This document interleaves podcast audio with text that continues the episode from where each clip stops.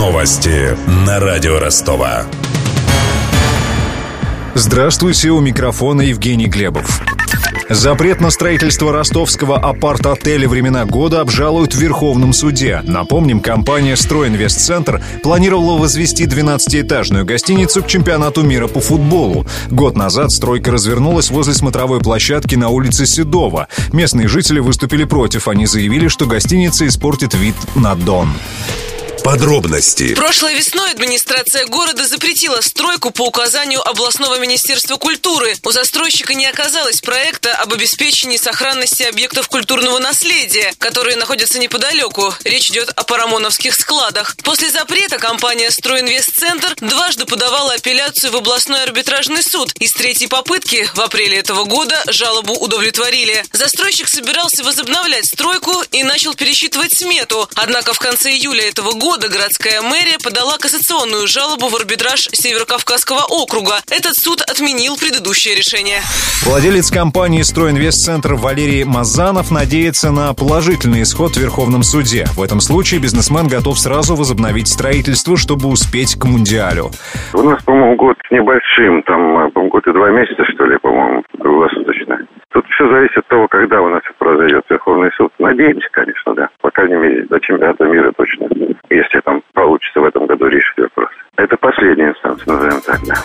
Отметим, что на Седово собираются построить еще один отель в районе Журавлева. 12-этажный парус будет похож на знаменитый отель Бурж Эль Араб в Дубае.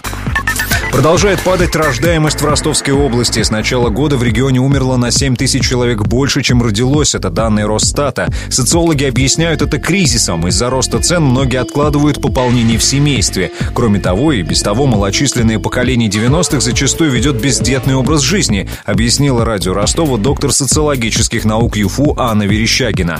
Помимо того, что, собственно, наступает в этот самый репродуктивный период поколение 90-х, само по себе малочисленно, оно уже не способны обеспечить тот самый высокий демографический прирост, который необходим в стране.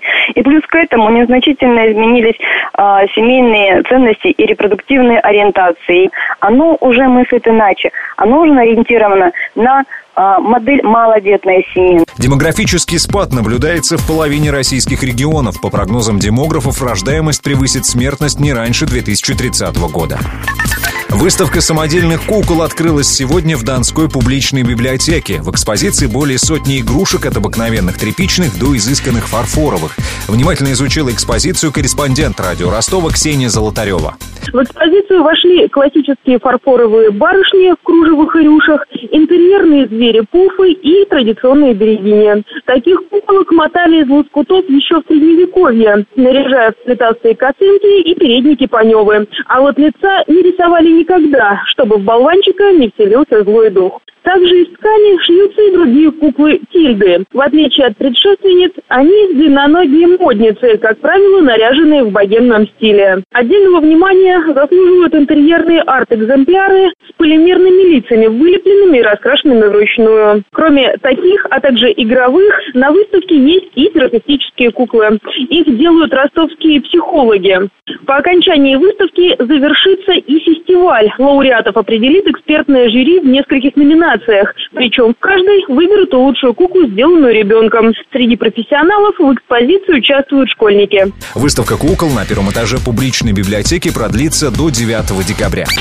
С главными новостями этого часа знакомил Евгений Глебов. Над выпуском работали Денис Малышев, Ксения Золотарева и Виктор Ярошенко. До встречи в эфире. Новости на радио Ростова.